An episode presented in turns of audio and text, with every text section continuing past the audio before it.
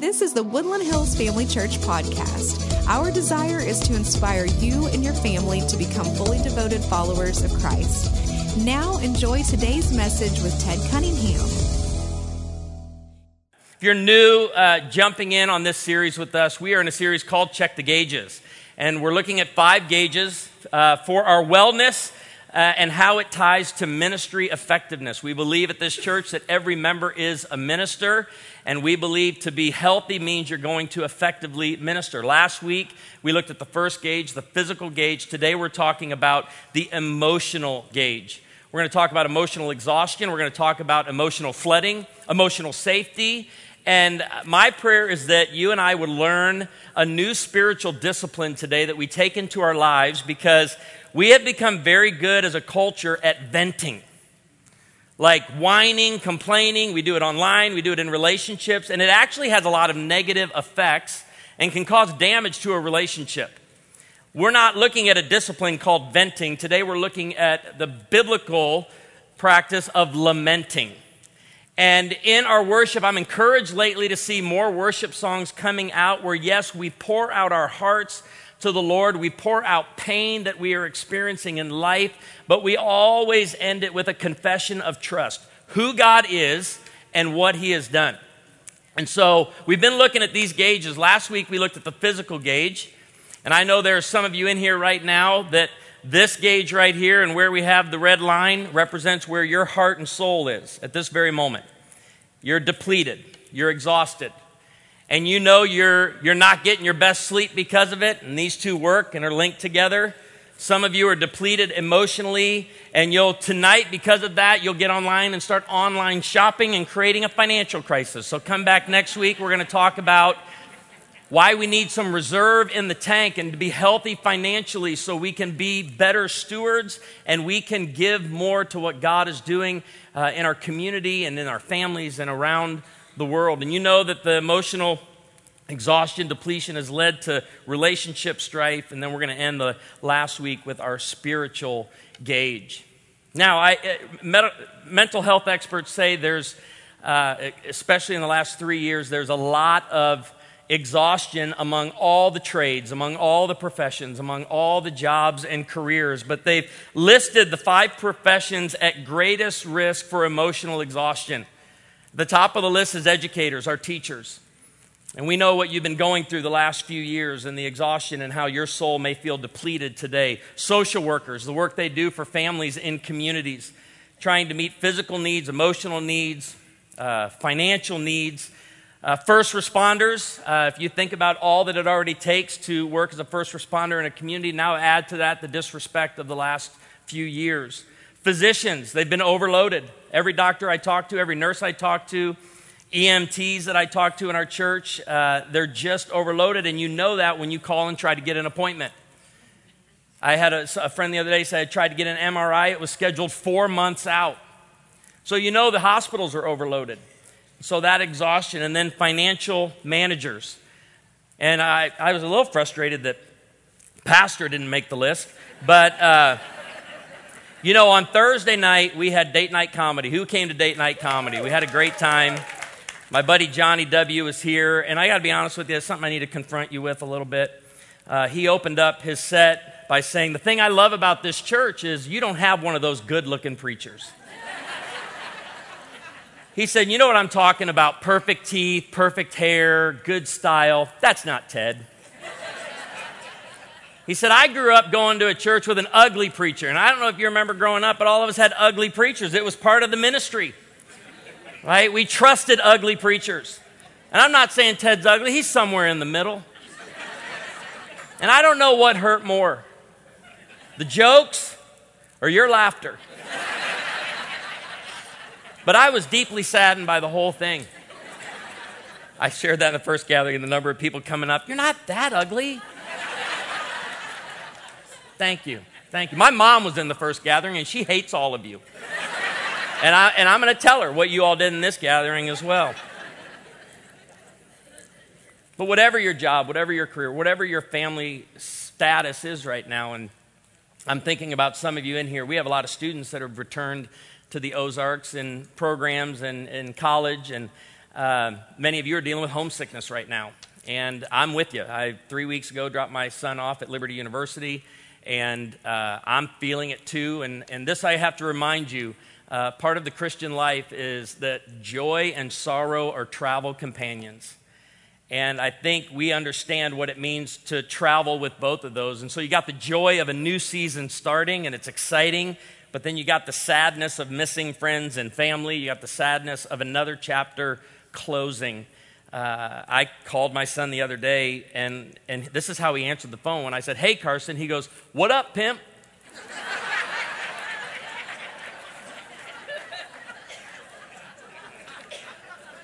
what, are you, what are you learning at Liberty? He goes, Dad, it's a term of affection. And so now I, I guess I end my calls with, See you, Carson. And then I text him, Love, pimp daddy. I don't know how to, I don't know.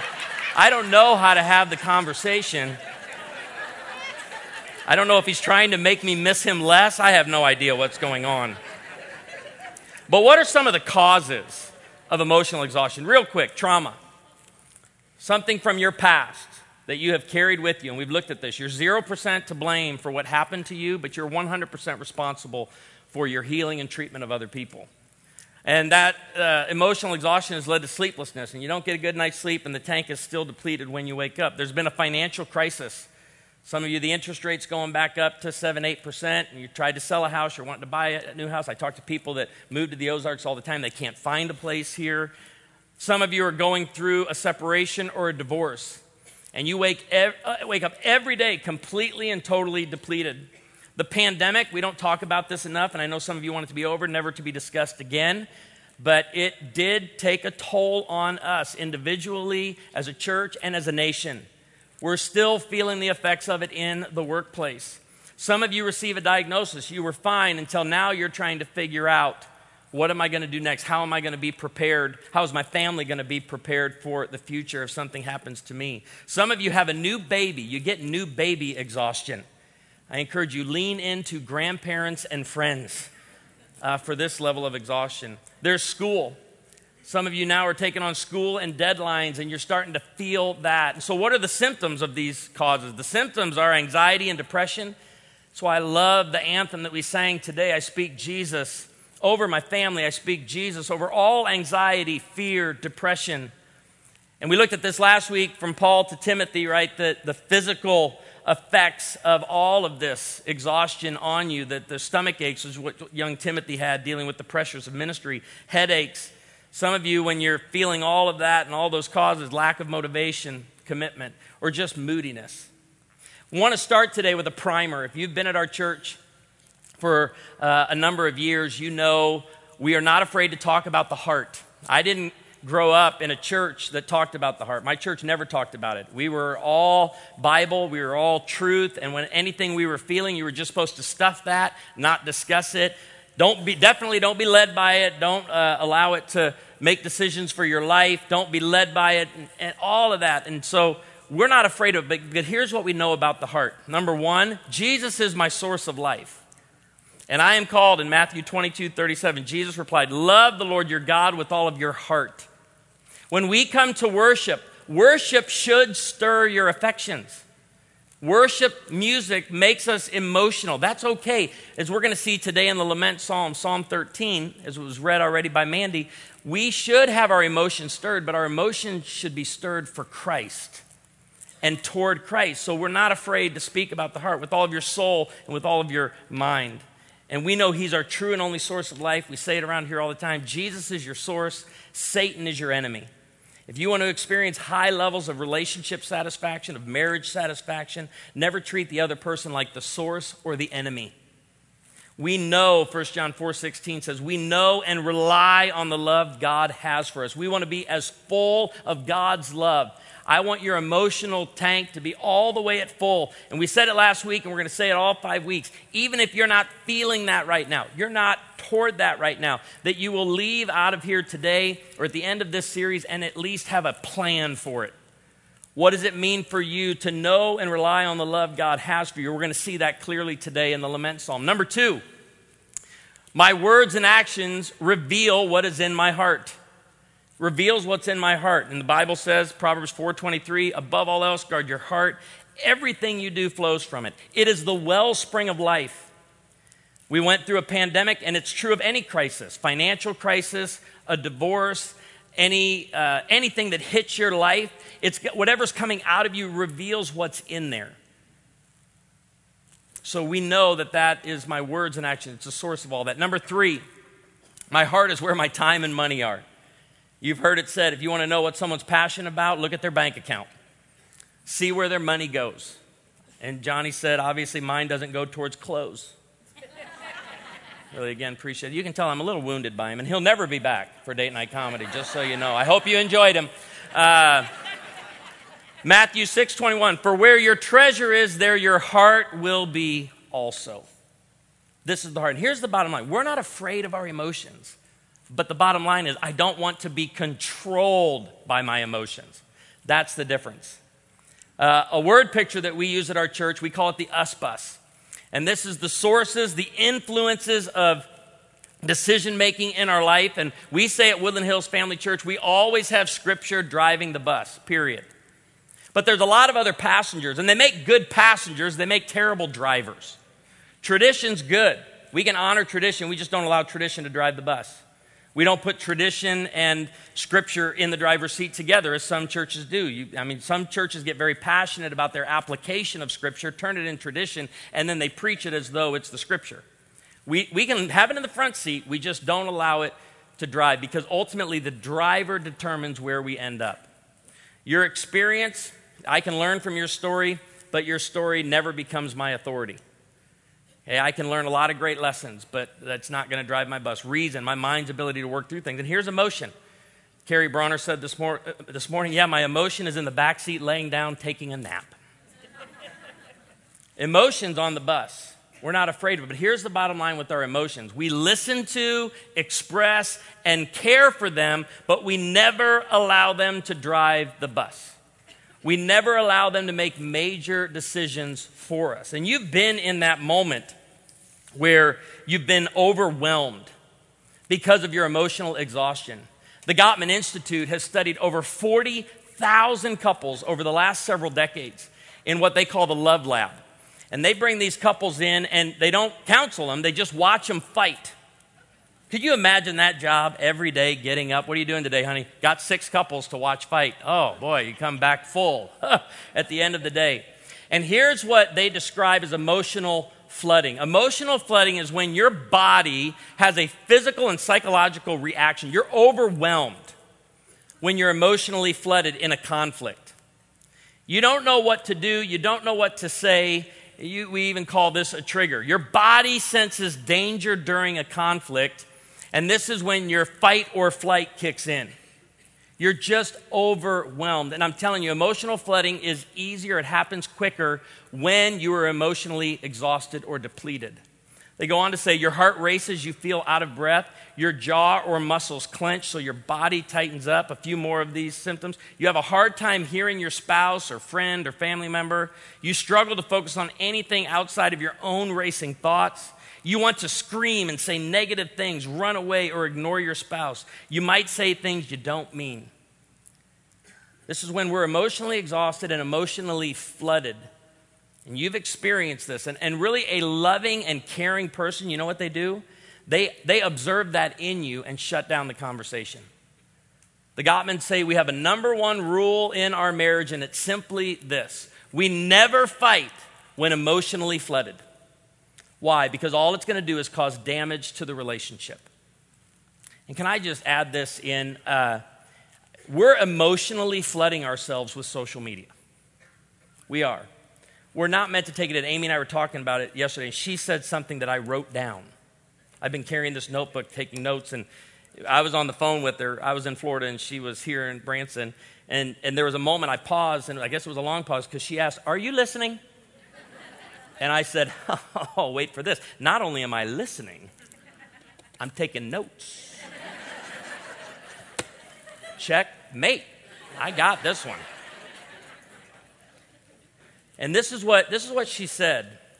You and I are not wired emotionally to know what's going on in every country, city, church, and family in the world at all times. I just need you to know that. You do not have the capacity for that. It is emotionally flooding us.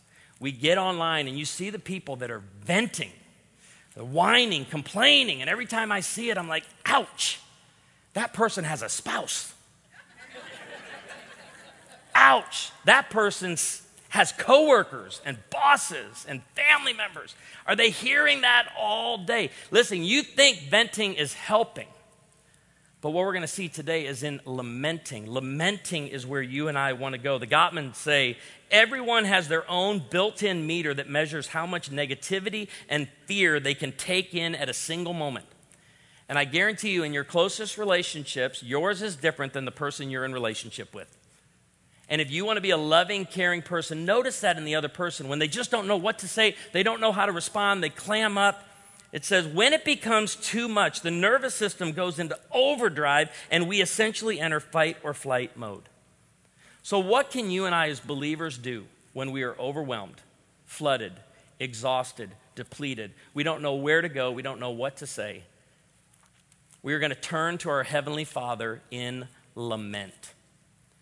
And the lament psalms, I, I love studying the lament psalms. They have this basic outline. So, this is just a basic structure of a lament psalm. The Lord seems distant. When I pray, I don't feel like anything is happening and my prayers aren't being heard. We're going to look at that. My heart aches. I'm in pain. I have deep sorrow. This is not a comfortable time for me. The trial, the affliction, the turmoil that I'm in, I'm just hurting. And, and the bottom line is, people coming against me seem to be winning. And it goes back to, I'll just say it God, you don't care. Some of you are like, can we have this tone with God? We're going to see how. In Psalm 13 today. Because the, the key with the lament psalm is ending it with the confession of trust. Pour out your soul in the confession of trust. I will trust God's loyal love. So, for the people you read in blogs or online talking about worship music's become too touchy feely, there's nothing wrong with express, expressing deep pain or emotion in worship so long as it leads to a confession of trust of who God is and the promises He has made to us. So, let's jump, jump into Psalm 13. The question How long, Lord? And some of you are asking that right now. This relationship crisis, this marriage crisis has been going on for years. How much longer? And we've looked at this a lot. This we know. This is the promise of God if you're writing promises down. It's only going to be for a little while. And you know what we mean by little while? It's only ever going to be in this lifetime. It'll never follow you into eternity. You're like, that could be years. It could be, but that's a little while the answer that you've been crying out for. Because, see, we, we, we want immediate. We know that when we pray. This is pain. I want it gone right now, immediately. How long, Lord, are you going to make me put up with this? How long do I have to deal with this pain? How long do I have to go through these treatments? I have a friend that went through cancer treatments for over 22 years. And I watched God work in this man's life. And he was probably one of the most gentle, kind, loving followers of Jesus I've ever met. And it's a hard truth to remember, but God cares far more about my character than he does my comfort. And we want, we, we want comfort, we want comfort, and we, we, we say, God doesn't want you to go through this. We hear people say that all the time. But in the lament psalm, it's like, how long? Will you forget me forever? Is this just going to go on forever? How long will you hide your face from me? Distant, angry, we believe God is. How long must I wrestle with my thoughts and day after day have sorrow in my heart? You can pour this out. How long will the enemy triumph over me? You know I'm standing for you and I'm standing on your truth, and you know what's coming against me. You don't want this for me. Yeah, I just hope you see these are all questions. Look on me and answer, Lord my God. That's strong. I don't know what your prayer life looks like. But I can know for many of you in here, this is your prayer life.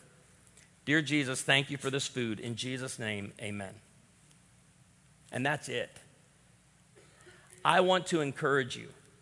I want to implore you to, to go deep in your prayer life this week and start with lament. I, have been carrying this journal. This journal, I do everything. I write notes, people say things to me, people catch me after service, say things. I write it down and I, I want to remember it. And, and when I'm going through difficult situations, something hit me a few weeks ago. I felt something I've never felt before. So I'm trying to journal, trying to figure out, okay, what, what am I feeling? What, and then all of that can be prayers to my Father in heaven. And I can, I can get passionate about it. And I can repeat myself. And when it's just me and the Lord, I can, I can pour myself out. And some of you are like, I usually just ask for some things, say thank you for what I have, and say amen. I'm going to encourage you to go deeper. I want you to pour out your heart on paper this week and then pray it. This is what I'm feeling. If you're dealing with homesickness, write down. I can write down next to homesickness numb, sad, uh, helpless, like things happening. Again, I'm not there. I'm, I, fear, I fear missing out. That's, a, that's an emotion, right? I can write all that down, and then, then I can express that. And as I'm praying, more comes to mind. Just get that out there, Lord. I'm going to give light to my eyes, or I will sleep in death. And my enemy will say, I have overcome him, and my foes will rejoice when I fall. Verses 5 and 6. Here's the confession of trust. We've just seen the enemy is winning. I am hurting. God, why aren't you doing anything about this? It says, But I trust in your unfailing love. Here's his loyal love. My heart rejoices in your salvation. I will sing the Lord's praise, for he has been good to me. And we just sang it. All my life you have been faithful. All my life you have been so, so good, even when it has been difficult and painful. Write down what next to those feelings. When else have I felt this? And go back 10 years, go back five years, go back three years, and see how has God been good to you at other times when you felt the exact same thing. And here's the key Will you trust, rejoice, go back, and sing in the middle of it, or are you going to wait to the end of it? Because a lament, the confession of trust in a lament prayer, is I'm going to trust, rejoice, and sing now in the middle of it. The pain I'm in right now, I'm turning up the car radio. I'm turning up whatever worship song I have playing. I'm turning it up. I'm singing it now before the victory ever comes. I'm singing it now while my enemy is winning. I am singing it now while I'm in deep sorrow and pain. Why? Because I can go through times of deep sorrow and have joy in the Lord at the exact same time. Follower of Jesus, get this joy and sorrow go together. They're travel companions. And when you lament, you are pouring out before your Father in heaven. So the bottom line is this we need less venting and more lamenting. Get off all the crazy websites that you're on where people are just complaining about our town and get on Crisco, the Table Rock goat. I'm not kidding. Some of you are like, what's the goat? Greatest of all time? No, it's a literal goat. It's a white goat that lives on a bluff. Go see him. I, get, I go out just to see the goat.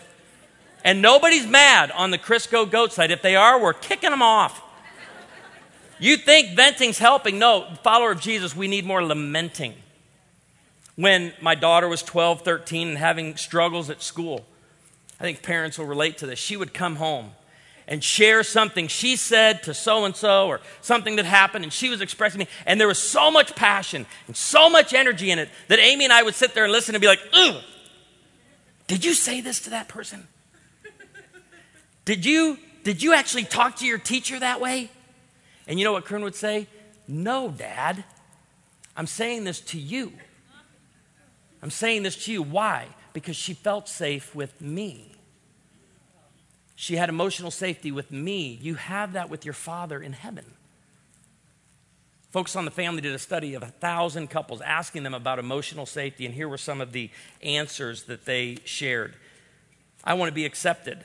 I want to feel relaxed, comfortable. I want to be able to open up fully to give and receive. I want to feel valued, understood. I want to live in an atmosphere of open communication. I want to know my spouse is trustworthy. I love this one. Having my flaws accepted as part of the whole package the imperfections.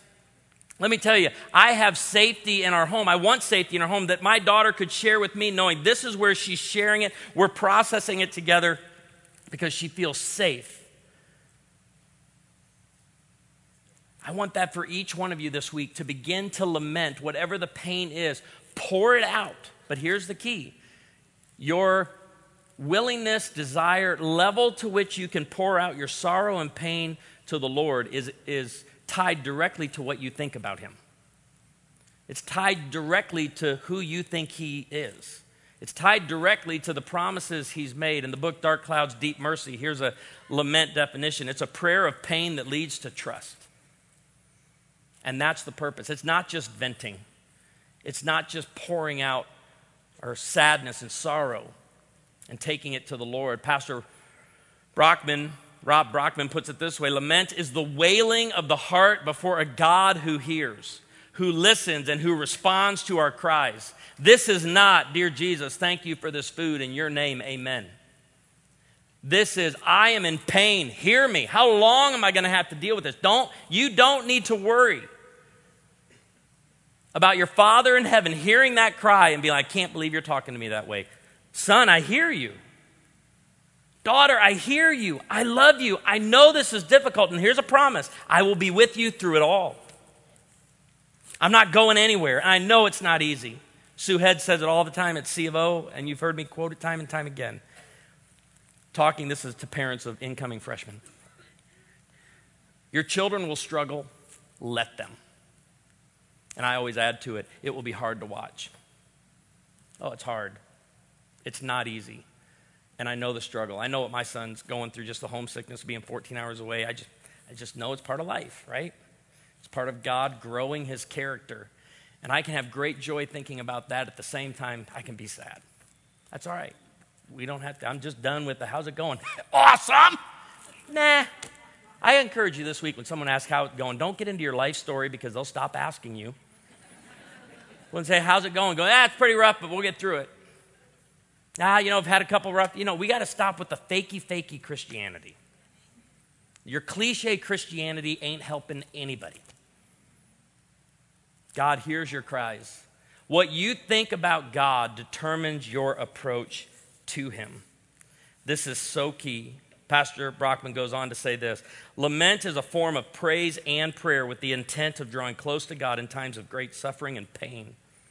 It ultimately is a wonderful gift to the children of God because it presupposes a relationship with God and depends on it. Only those who can approach God in a covenantal relationship are able to lament because lament is pleading with God to act in accordance with his character and promises to us. The mere fact that we are able to approach God in lament is a sign of intimacy and hope. And that's why our worship must move from what we feel about ourselves. It's great. We can have that in our worship music, but it has to end with what we know to be true about God. Our confession of trust.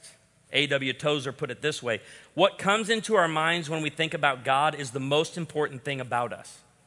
Worship is pure or base as the worshiper entertains high or low thoughts of God. Louis Giglio talks about this. He talks about all the different pictures people have of God. Some people think God is like grandpa, just this cuddly guy, you jump up in his lap. He says a few nice things, and then you're off back to your parents' house. Some have the ATM God attitude I go to God when I need something. Some people see God as the no God. He's a cosmic killjoy, just out to take all my fun. Some see God as the good buddy. He just wants me to have fun. He just wants me to sail through life, and He's just there to walk with me in the sand scorekeeper God. He's going to get me. And it's good and bad. And hopefully, when I get to the other side, I hear this from people all the time. I hope when I get there, in the end, my good outweighs my bad. That's not how it works at all. For by grace you are saved through faith. It's not of your works, so that you can't boast about it. You are saved by grace alone, through faith alone, in Christ alone. And then some of you still have the stained glass God that he is just somewhere in a building, and so you have to go to a place. And this is where we worship. Worship is more than a day of the week. What we did today, worshiping together corporately, it's more than just a gathering once a week in a building. You take this with you throughout the work, and I hope you add lament to your worship. My emotional health requires a regular checkup on what I believe about God and the voices surrounding me. Some of you know the quality of this emotional gauge and whether some of you are depleted because you hang around the wrong people. The people that join in on your venting and the venting isn't getting something off your chest, it's just making it worse. Because those people jump in and add to it and you leave depleted. And you know this. You go to bed at night after scrolling social media for an hour or two, you're depleted. You're not filled, you're not recharged. What I believe about God and the people reminding me of it. I asked you to read through 1st and 2nd Timothy as homework, and uh, some of you thought we were going to cover all 10 chapters today. Uh, but I wanted you to see in there the struggles, the leadership struggles, the challenges that come in the church. Then in Ephesus and today uh, in Branson and around the country and around the world. And that's why Paul was saying, I want you to be healthy. You need to be well so that you can minister well. The resource challenges, the leadership challenge, the people challenge, all that's going to drain you. And in 2 Timothy 1 5 and 6, we read, I am reminded, this is Paul to Timothy, of your sincere faith, which first lived in your grandmother Lois and in your mother Eunice, meaning you have a, a legacy that's been passed on to you, Timothy. They taught you the scriptures. For them, scripture was in the driver's seat. You keep scripture in the driver's seat. You continue to preach the word, you don't back away from it. But I'm persuaded now lives in you also. For this reason, I remind you to fan into the flame the gift of God which is in you through the laying on of my hands. Remember your calling. Some of you are really going through it right now. As you lament, let me picture a special future for you. Be reminded of your calling. Students who are just getting started right now in Branson, you're, you're on the front end, and there are going to be times you question everything. Remember the God who called you here. Remember the God who called you to what you're doing now. Don't quit. Be resilient through it. Bounce back from the professor that says something you don't like or the rule that you don't care for. Bounce back from it because I love when Paul says this, and I'll end with this. You then, my son, be strong in the grace that is in Christ Jesus. I, I have a lot of favorite hymns. I sing hymns. I sing hymns very loud as I drive down the road. And one of my favorite Baptist hymns do we have any recovering Baptist in the room? Make some noise, recovering Baptist. Okay. You'll know this one. What a friend we have in Jesus. Kent, don't sing it. I'm going to read it. Don't get ahead of me. He always, he's ready to belt it out. All our sins and griefs to bear. What a privilege to carry everything to God in prayer. Everything. Oh, what peace. Can I encourage you? It's what Amy and I pray every single night before our head hits the pillow peace of heart and mind because we know what's coming the next day. I know what's coming for you the next day. Father, peace of heart and mind. Oh, what peace we often forfeit. Oh, what needless pain we bear, all because we do not carry everything to God in prayer. Good lament. Good reminder of lament. It's not what a friend we have in Facebook, it's what a friend you have in Jesus who walks alongside you and carries you through it all. I hope you pour out your heart to Him this week. I hope you, I hope you write it down first. Write it down, everything you're feeling the pain, the sorrow, the difficulties, and cry out. Maybe if you're in a place where nobody can hear you, out loud. Let the volume be raised in your voice. Pray with me. Father, in the name of Jesus, I thank you for uh, this discipline. I pray we practice it as a church. I pray it's part of our worship. I pray we uh, come to you boldly in your character, in your promises. We gather corporately to remind one another of those truths. For you are the perfect Father, and we are so grateful. And we can come to you and share with you things we would never share with other people. We can pour out our hearts to you. Why? And we can sing, we can rejoice, and we can trust through it all. And for that, we are grateful. For the one who's never placed faith in Jesus, that today would be the day they confess with their mouth, believe in their heart that Jesus was raised from the dead, that they would be saved. Everyone who calls upon the name of the Lord will be saved. And for that, we're grateful. We love you. It's in the name of Jesus that we pray it. Amen.